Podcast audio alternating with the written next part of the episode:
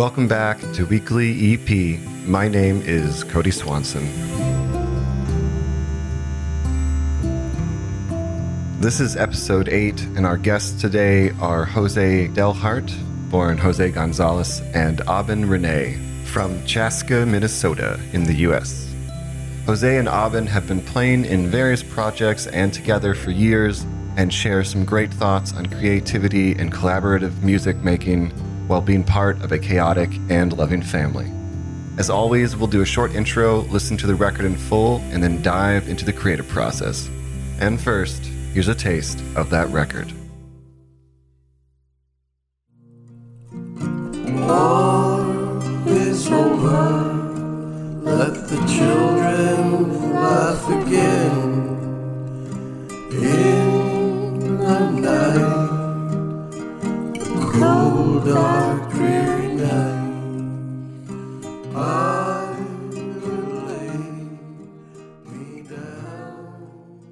Do you guys want to just uh, jump into it then? Yeah, that'd be great, Cody. Yeah, that'd be good. All right. So, uh, the very first question what is, or I guess in this case, what are your names? Well, my name is Jose Gonzalez. I, that's my birth name, right? But I go by Jose Dalhart.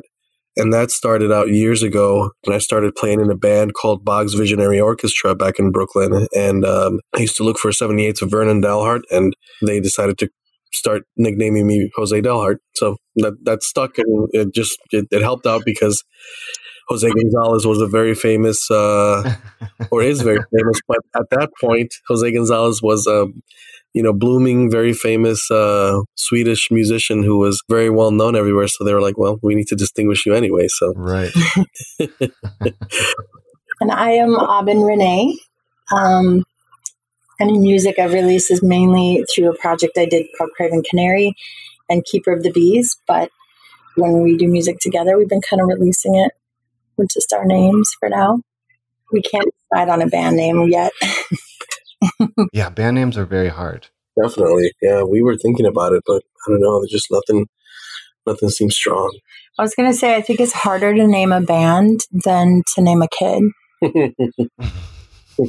I think that's true. Yeah, you analyze it even more.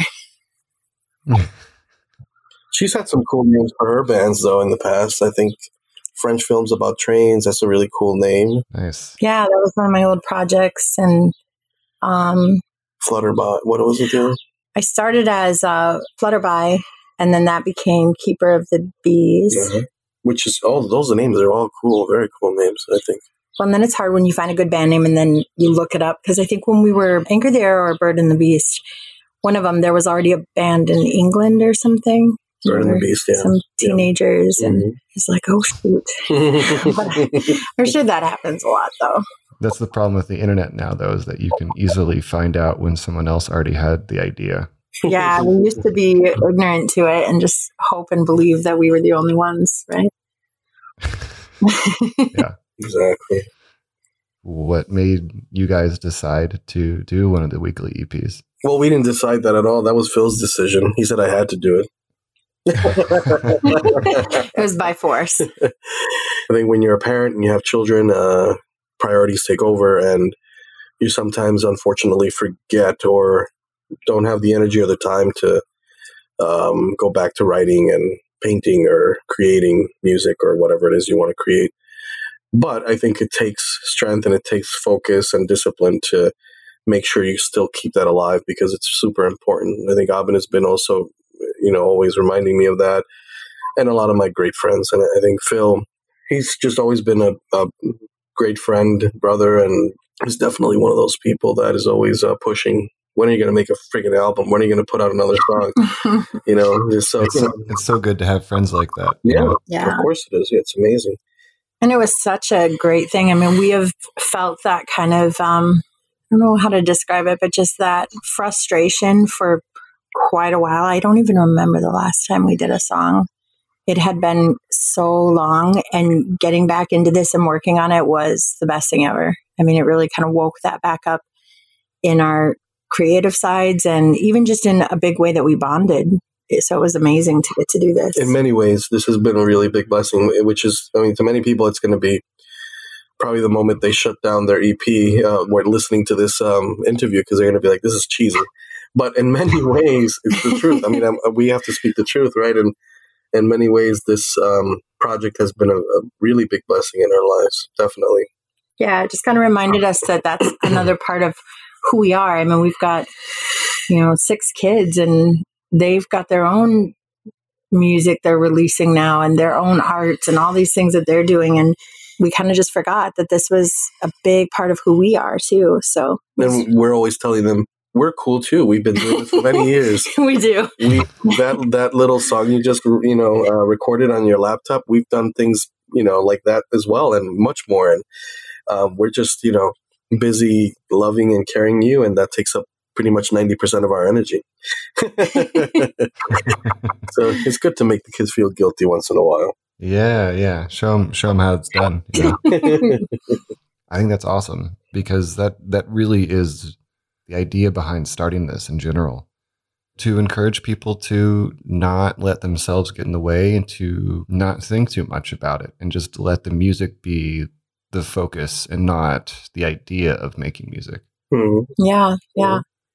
And so I just kind of like to ask uh, generally in the world, where did you make this record? This record was made in Chaska, Minnesota, so about half an hour away from the Twin Cities. would you say that the music you were working on here is something that feels like the kind of music that you would normally make or was it sort of a new experiment or going in a new direction Well, that's a good question. Um, for me, it's definitely different than my solo stuff, which is way, way more experimental. And yeah, I don't know. I mean, we're so experimental in everything we do. at all we don't even know what it's going to sound like when we're done. We're not like trained musicians in any way possible, and um, to some people that's a disgrace, and to us it's actually our saving grace. I think because we have fun just experimenting with what we have, and sounds come out that we like, and we just keep going with it. I tend to write more like standard like uh, songs, and so I think that for me, this project is very familiar to the way I write and record and, and lay things down. It feels very familiar. I only have one released album out there uh, in 2008, and it would connect very well with that album, I feel. the last question then is uh, always sort of a silly question and this one's not so silly i guess but if you could only play one instrument for the rest of your life what would that instrument be I'd have to say it would have to be my guitar. And uh, I wanted to say my lap steel, but I think I would get very frustrated trying to sing along to my lap steel. and um, but yeah, the guitar has been my my one true friend from the beginning. So I think I will definitely stay with my my guitar. Yeah, and as far as me, I actually don't play any instrument very well. Um, I play violin, um, but not very well. And actually, the little bit of violin on our album is from a broken one. There's only three strings on it, but we made it work. We made it work. It sounds Um, nice. yeah. But I would probably say, um, I don't know if this counts, but just singing, humming. I do a ton of humming in music and everything, but I wouldn't need anything on a deserted island because I would find weird things to use. So I think just humming and singing, if I could say my voice was an instrument, I guess I would say that. yeah okay no that's a good answer At this point, we will just jump straight into the record. And if you guys want to uh, introduce the the name of the record, The record is titled Caminos Distintos, which is um, distinctive roads. So feels feels cohesive with the stories in the album. Yeah. all right, I'm going to butcher the pronunciation, but this is uh, Caminos Distintos Perfect. Great. by uh, Jose Dalhart and Alban Rene. One, two, three, four. heard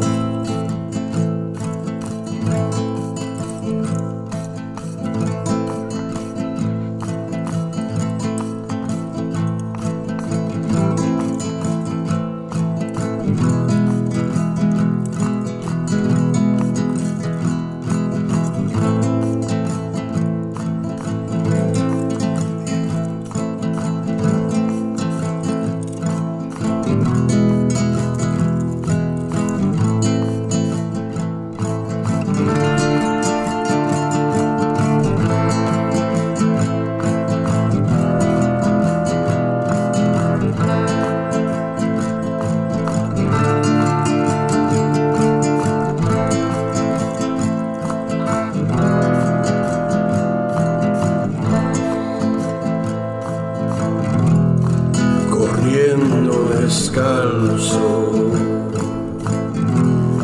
corriendo descalzo, corriendo descalzo,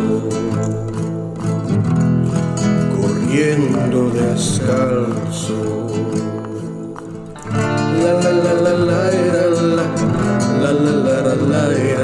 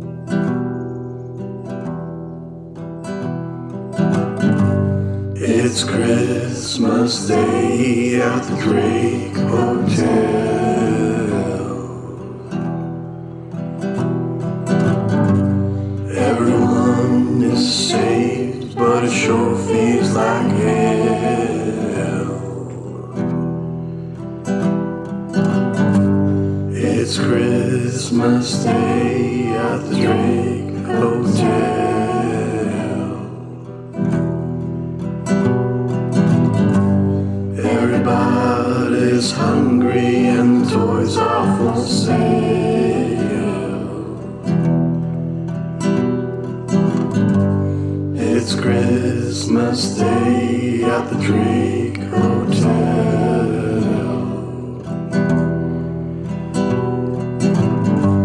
It's Christmas Day at the Drake Hotel.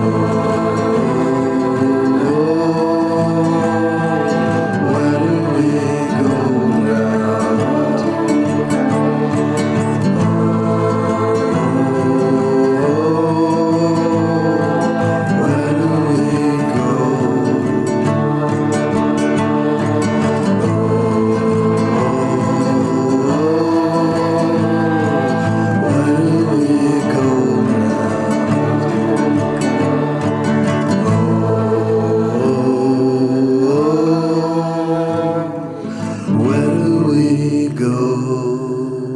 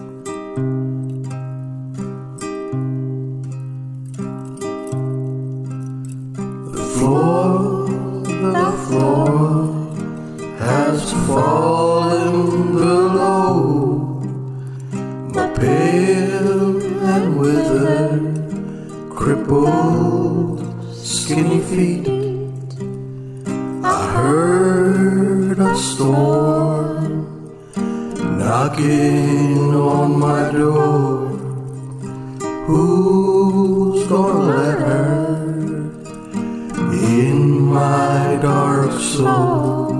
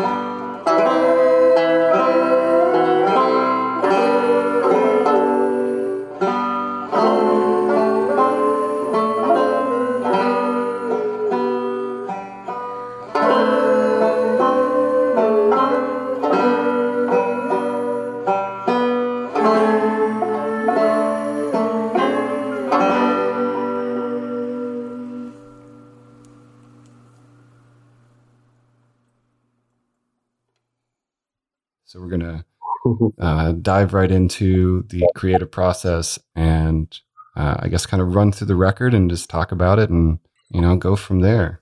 Um, probably this is going to be a very unique um, album uh, in your weekly EP because, uh, if I can say so myself, I think because we didn't have much time, even though we had seven days to record, write, and record the album. I knew that it was going to come down to maybe three days to actually work on the album. But what I did was I started writing the album as I was taking breaks from my work. I work as a social worker.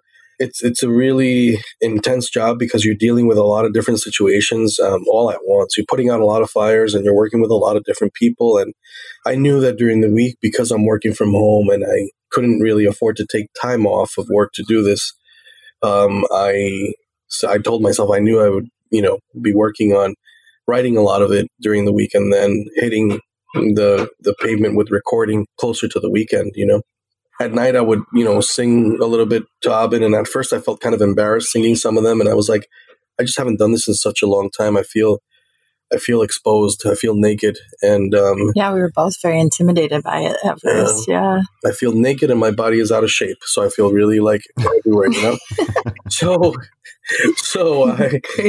I just couldn't, you know, it was hard in the beginning, and then at, and then I just kind of grew past it and um, asked Abin for ideas, and she pitched in some ideas on some of the songs, and Friday evening came along, and we started. You know, the recording process started. I kind of, uh, you know, had a few breakdowns because I, I'm, I'm just used to recording with with certain type of gear. Abin picked me up from those breakdowns, and after her after her saving saving me from the breakdowns i just was able to kind of see past that and move on and we just started having so much fun after that and i just couldn't wait till the moment where i could you know stop uh you know from cooking dinner to then jumping back into the room and, and recording the rest of the songs and putting kids to sleep then jump back into recording you know and what was really cool about that is that we would just kind of inspire one another. You know, I would hear what he had just laid down and I just think it was amazing. And it would just remind me of the first time I ever heard his music. And I mean, my gosh, even just first time we'd ever done a duet without ever meeting and hearing, you know, the way he mixes his vocals and things. And so then I'd get all excited and add my part and do my little insecure, like, I don't know, did I ruin it? And then he'd hear it and love it. And so it was just really great to kind of go through that process again, too. And I would tell her, you saved the song because I, I was really tired of the monotony of my voice. And I'm like, you saved the song, definitely. Which is, I think, why we do love making music together is right when we start to get bored of our own contribution to it, mm-hmm. then we hear what the other person kind of how they complement it. And then we kind of get all excited again about the song. So Abin is really great at working with sounds. And even though she doesn't have like this um, degree in mixing and, and, and mastering or anything like that. She's Definitely actually not. She's, she's actually really talented on on her own with that. So that's why I've always loved her own like music. Her projects, like her her uh, solo projects, have always been pretty much like the best of her music. I think, and I enjoy doing things on my own too. The only thing is that I come from the old school which I don't know, the late '90s. We were all recording on uh, multi-track recorders, you know, Tascam, mm-hmm. Fostex, and all. Oh yeah, the 424, 488. Yep, and I mm-hmm. got so hooked on all that that for me it's been really hard to switch over to um, working on my laptop. You know, it just doesn't feel the same. I need to have those faders in front of me and moving them up and down and repairing one or yeah. two, and you know, like you know, messing around with the machine and and, and going through the headaches of it overheating and all that kind of stuff, you know? What, what is your setup like? Well, I have a Dell laptop. Um, and um, believe it or not, even though I had downloaded Reaper, I used Audacity because it's very simple and Abin knows how to use it a little bit better than I do. So, because I'm not used to recording like this, we decided to go with Audacity. And we were using a very terrible microphone I don't know where it went, but then Abin decided to buy a um, snowball. Snowball, yeah. Mm-hmm.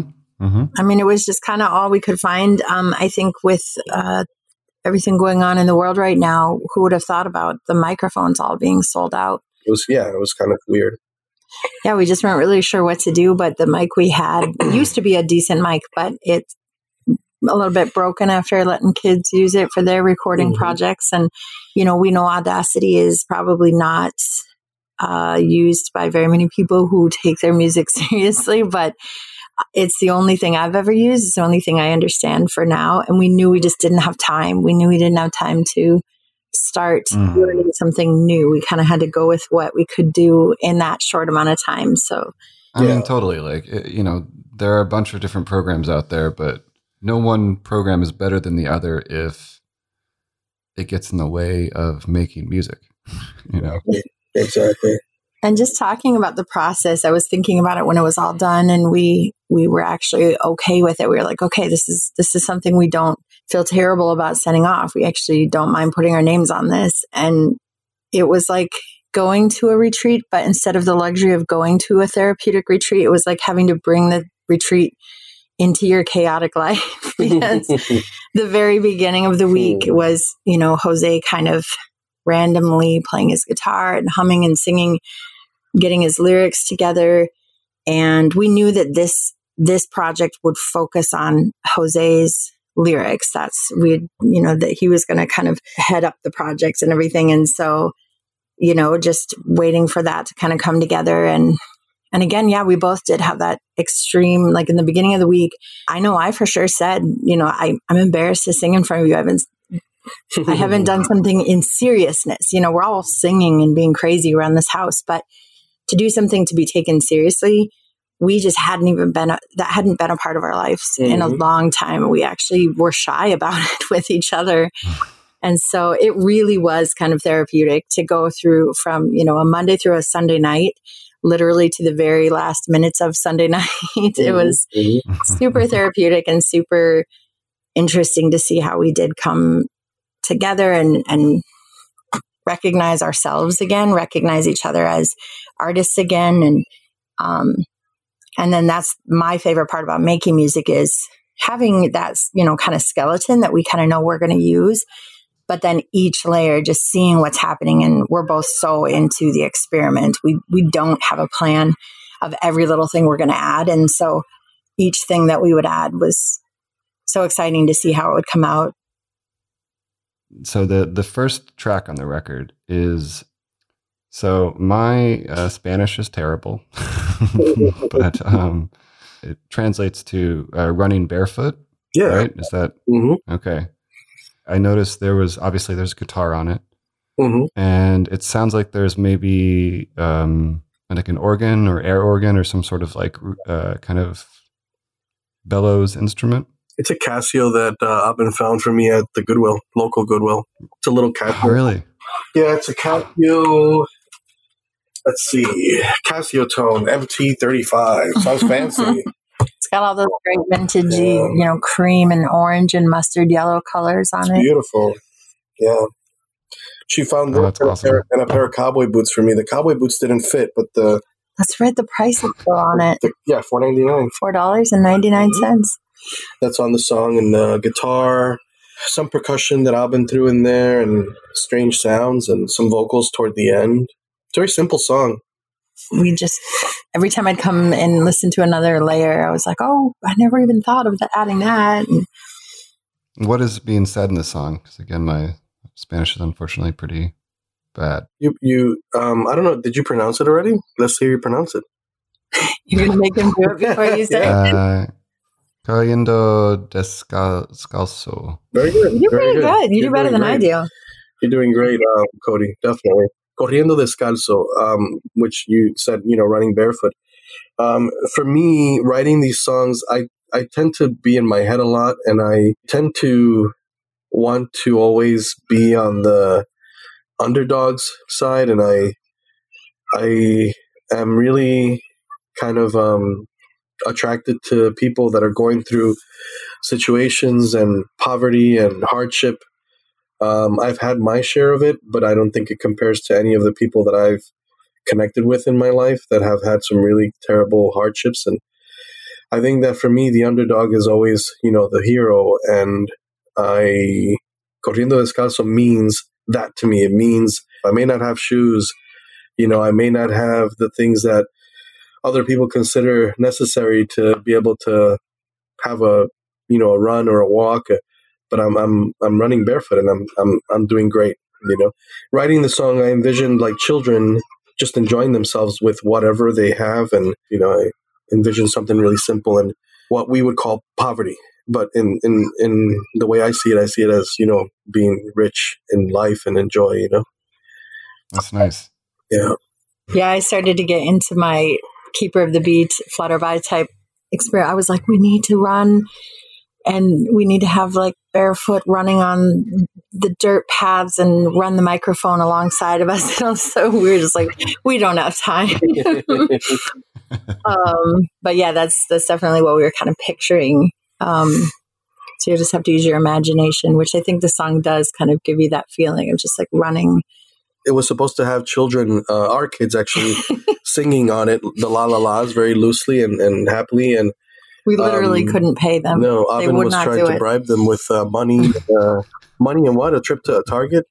I said five dollars and a trip to Target, and um, they wouldn't do it. They wouldn't do it, and I used to bribe them all the time with toys to come sing with me, but nobody nobody would do it this time. So it was just us. when I think about it, I, I think about it, and I'm like, it's got to.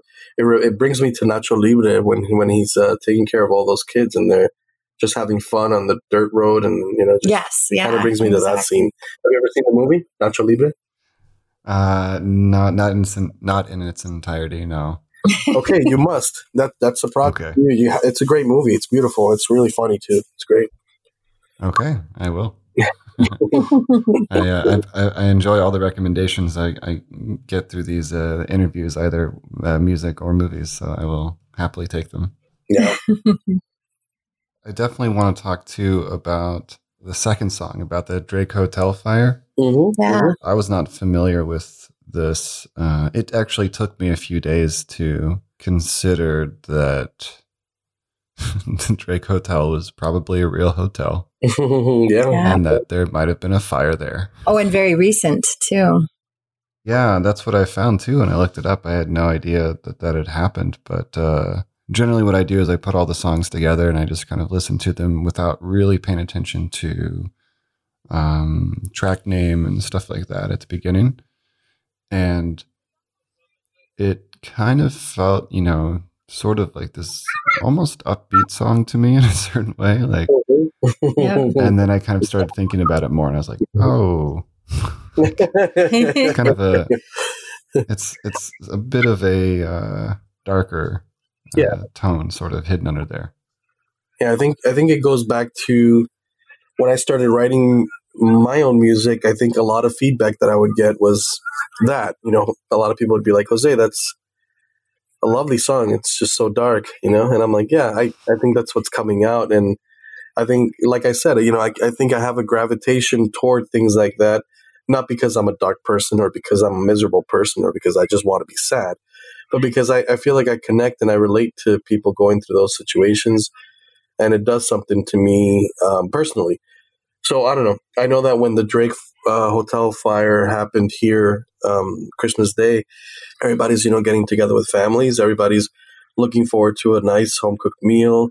And if you looked up the Drake Hotel was technically not a hotel. It was just it's a homeless shel- it was a homeless shelter for many many many years. hmm Um, it used to be a hotel back in the back in the heyday, right? Right, right back when things were really like extravagant, and that hotel was built in Minneapolis as a luxury hotel, and then it, you know, went through so many different phases, and then landed as a homeless shelter, which was one of the most impoverished homeless shelters here in, in the Twin Cities, uh, the Drake Hotel, a place where many people um, got their, you know, second chance at getting back up from their feet. And you know a place where a lot of people cried many tears and also celebrated you know many different ways of you know finding themselves again finding housing again having a roof over their head with their with their children Calling so place home, yeah. yeah a lot of people called it home you know and and it's uh, it was such a sad thing to see hmm Yeah, just to wake up Christmas morning and already, and that's a, it's a really large building. And so it was incredible just the amount of families that the mayor just could not contain himself. He just started crying.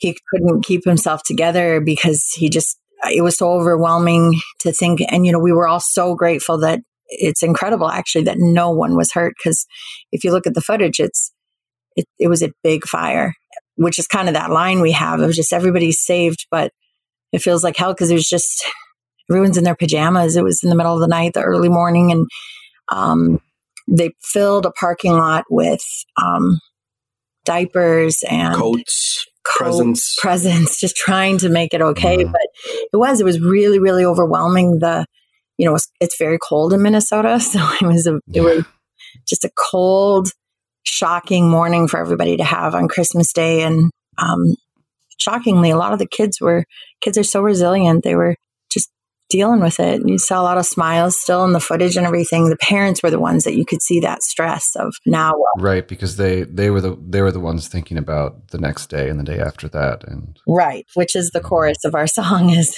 Yeah. where do we go now?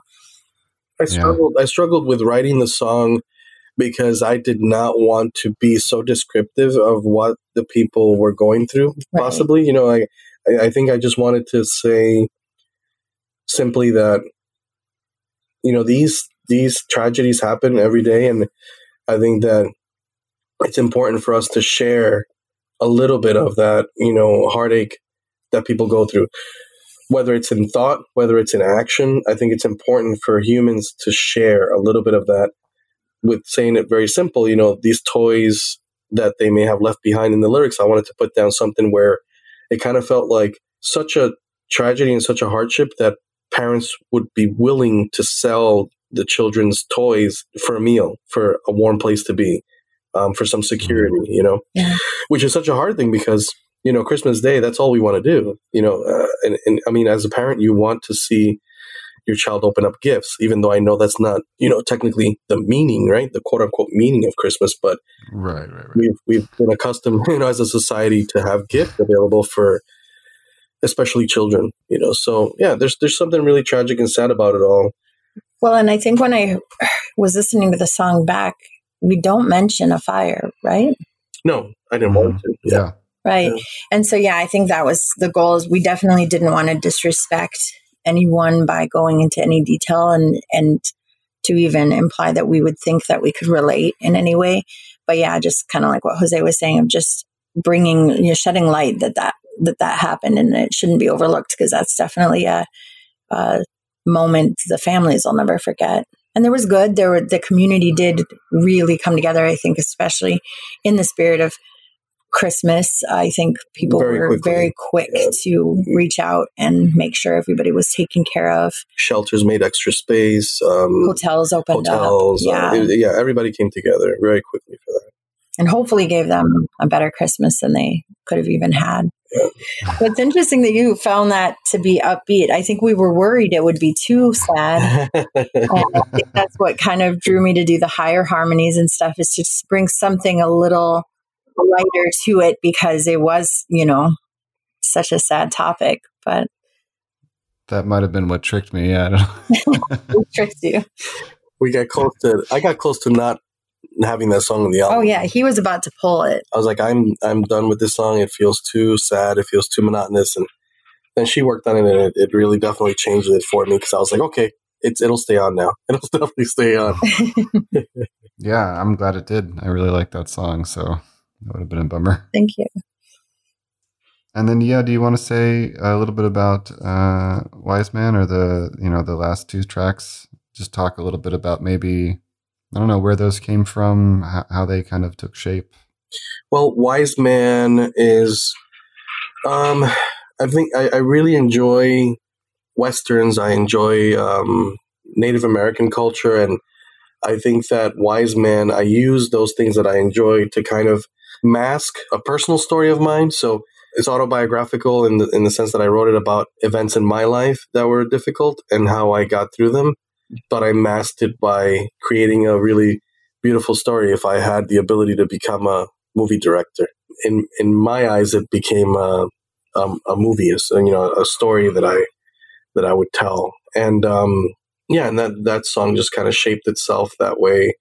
You know, there's a lot of imagery in that song, so it just it's kind of tricky to kind of figure out how to or you know put everything in order. You know, when you're writing a song, so that one took a little bit more time to kind of figure out. Once I started writing it, I knew I wanted strings on it, but I didn't know how to get it to the hands of someone who would be able to make it sound like a quartet or something like that on it. But you know, it just it just had to be what whatever it had to be, and I think I think we did it justice, you know, for the sake of the story. Um, and the uh, instrumental "No No me dejes solo, mamá," which means um, "Don't leave me alone, mother." It felt good. It felt like a playful, somewhat sad kind of lullaby for us. That last song, and that's why we kept it really simple. It it's just mm-hmm. banjo and uh, vocals. That's all.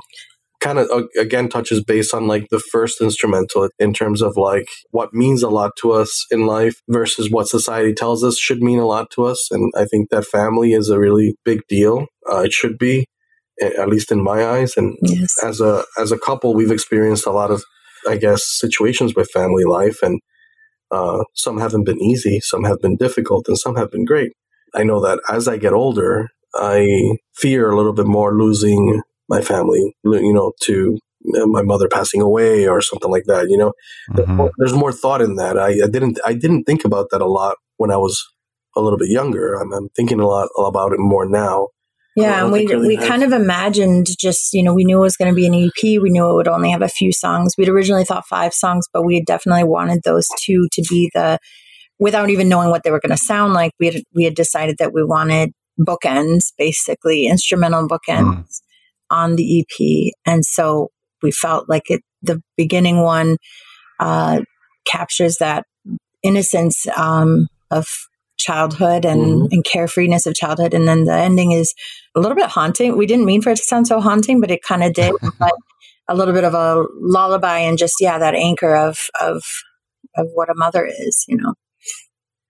It's really nice. I, I'm just like I'm trying to think of something to say, but I just I'm, I'm, I'm I just I like that idea. I think that's really nice.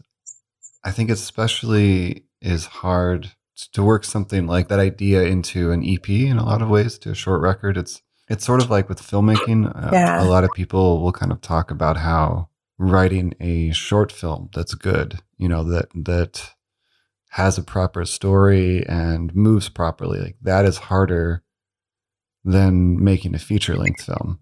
Sure. Because you have such a small amount of time to develop the character to to move the audience to tell a story and i think it's really cool that you guys fit in a kind of thematic lattice work even into the four tracks i've always felt that my songwriting um, is more of a spiritual personal approach um, in songwriting i I can't break out of it, even though I have tried in the past. That's why sometimes I've told myself, I'm like, well, I'm having a lot of fun creating these songs and um, writing them and um, visualizing them. And um, if I, if at some point in my life I can step into another realm of um, being creative with with music, I'd probably join like a hardcore punk band or a uh, you know a salsa band or something totally different where I did not touch on the more emotional side of the way I think. So yeah, I think that for for this project, it just it felt natural to just work on what comes obviously natural to me, you know, and I think it's um, like again connection with all those things of um, you know the themes of emotional states and things that people go through. And I, yeah, I think we really work well together with that. We've proven it in the past. And we've worked on other little projects before. And I think that was the beauty of the, like our favorite part of just that experimentation and just knowing we have a goal of what it's going to be like, but we both had literally no idea what it would really sound like in the end. And we both kind of prefer it that way. Mm-hmm. Mm-hmm. Yeah. I, I think about that a lot too when I think of people that um, create demos of the entire album. You know, like they'll create like a full album really planned out with all the demos, and then they'll just basically go in and do those songs in a more, you know, I guess click track or, you know, more refined kind of proper mm-hmm. way. Yeah. And I've never really felt like doing that, but also I think that's because usually if I do a demo of a song first, it's always better than any attempt I try to make at recording it in like a quote proper way. Like I always end up going back to the demo and thinking like there's something about this that's just it's it's a hundred times better, you know? Yeah. And uh I kind of yeah, I think just having that um mystery as the song's evolving is sort of what what makes songwriting in general so appealing. Definitely. I still can't picture us doing, uh, maybe Jose can more than I can, like a really polished record. No, I I, can't. I just can't wouldn't even imagine to. it. I would be very upset if I ever did something like that. There's anything wrong with that, you know. And, and I think equipment and having a space that's you know soundproof and all that can be can be you know something good. Um, but I think that there's mm, I don't know. There's something about being creative that can that that those type of settings might stifle creativity. I, I don't know. I, and I just I don't know. That's kind of my opinion, but yeah, I don't know. Yeah, I think it just suits us really well to just know that we're We just doing it for the for more the Yeah. experiment and experience than than a super polished. Yeah, and I think I've always been. I I think in, in my mind, I feel like I, I always want to be accessible. Like I want to have something in common with people. I, I don't ever want to feel like I'm creating something that's above anything. I, I want it to be something that people can relate to, something that another musician can say, "Hey, I remember recording something that sounded similar to that when I didn't have, you know, my uh, Apple computer with my uh, great program that I have now." I remember, you know, or someone can say like, "Hey, I can I've been working on music and I, I can do this. I can I can record something like this. I feel like that's what I, I would rather have that be the inspiration than anything else, you know. Definitely. I thought it was interesting you were saying earlier that you have kids now that are starting to make their own music. And I was just curious, do you try to stay out of it? Do you try to like I feel like for myself it might be like tempting if you start hearing them mimicking music that maybe is like you're like, oh, that's here, why don't you listen to this record? you know, or something like yeah. No, I I mean, and honestly, all six of the kids are just incredibly talented in so many ways. Singing, art, sculpture, dance, like they're but they're all really very humble about it to the point that it's just almost maddening as a parent because you see that they're just like overflowing with so much talent. Uh, you know, we've got kids ranging from eight years old to almost 21. And the the older ones, when they started to be creative and make music, definitely I just wanted in on it so bad, and they weren't. They weren't so. They they actually really celebrate the music that you know that we've made in the past and everything. But they, I think they were just too shy to. I was like, we should do some open mics, and we should you know work. We should make a little EP, and um, they're very private about it and everything. And they're all super talented, and they they just kind of. Um, we see little things on social media as they get older and they start having social media. That's when we really um, start to realize, like, oh, wow, look, they're releasing their own stuff. And bit by bit, we see that they've written their own song, but they just about die if we compliment them on it. and, um, so we, yeah, like don't you know, don't leave a comment on Instagram or whatever. you know? Oh, totally. I think we do anyway, but yeah, they just they, they they keep it all so secret. You know, everything our kids Uh-huh. do that they're so talented about. They're they're very very secretive about all their talent. um, so I don't know. I, I dream of us uh, being able to do something where they would want to maybe be a part of a project or something. And um, I don't know if we can talk them into it, but but yeah, we've kind of learned to let them just explore their styles on their own and I think we were dying when they were doing just nothing but covers. Covers, yeah. That was that, was annoying. That was annoying. and you know, it wasn't cool covers like the ones we did when we were kids of Guns N' Roses or anything like that. They're like, uh, if I can say that, that was cool. Yeah, you, Um, you thought that was cool. I thought it was amazing when I when I was able to like you know play some like uh, Guns N' Roses lead guitar on my on my like crappy little like electric guitar that I had first bought. I, I thought it was amazing that I could do that. Um, so yeah, I, I see how they were enjoying their covers, but it was quite frustrating and painful to hear those covers. but I think over time we started discovering through the grapevine that they had released something on SoundCloud or YouTube or Instagram, and it would be something they wrote themselves. And um, I think once we backed off, they just discovered it on their own. And I think that they have kind of learned what they do like and that they are more creative than they even realized. Um, where can people find your music?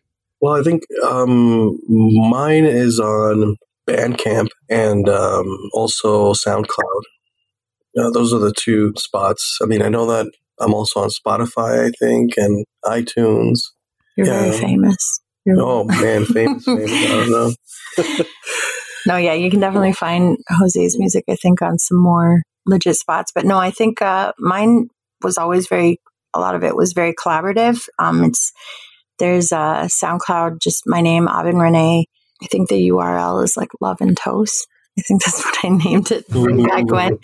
But that's just all the projects I've worked on over the years. That was how I started singing. So that's kind of the SoundCloud that has just a variety of everything. And then the Keeper of the Bees on SoundCloud. Mhm. And I think there's some random stuff on Bandcamp. Bandcamp. Oh, maybe. Yeah, I think there's some releases on Bandcamp. Oh, and then yeah, so then the last thing I guess I really uh, wanted to touch on, and I guess we've talked about this throughout the entire thing, but just sort of a last reflection on the record in general. Like, how, what do you think? You know, how do you feel about it now that it's done? Oh, I think I, I think we both feel really great about it. It was Yeah. again, it was such a good experience to be able to you know dive back into. Um, I mean, there's obvious things that you know, like I said before, you know, if I had the time, but then that would completely go against you know the nature of the project. But um, again, I, I I tend to kind of go into like the whole thing of like really wanting to perfect things, even if they're sounding, even if I'm using lo-fi equipment. Um, you know, I, I I'd probably go back and you know redo vocals or whatever and add certain things that I really enjoy adding to music, which is like strings and things like that.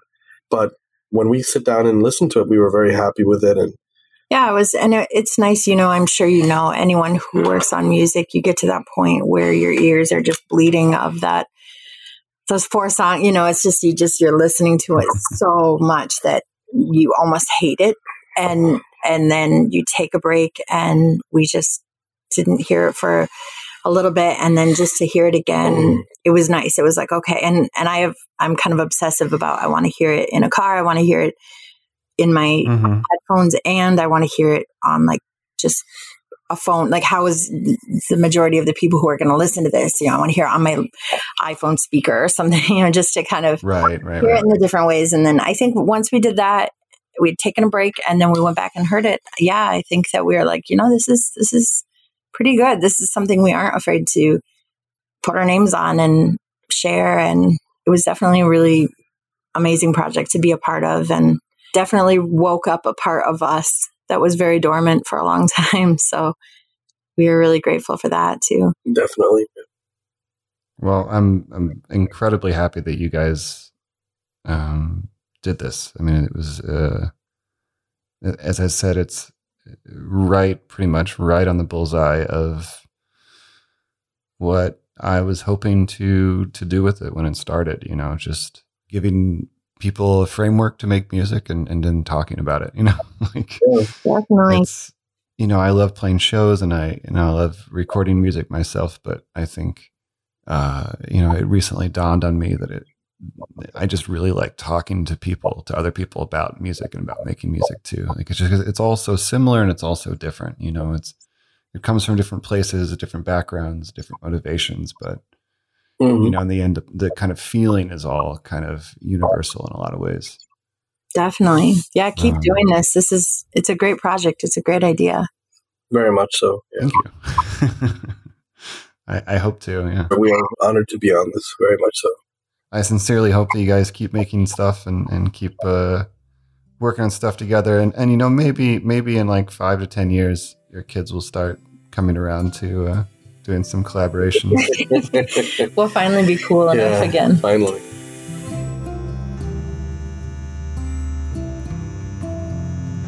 Thank you so much for listening to another episode of Weekly EP. Once again, my name is Cody Swanson.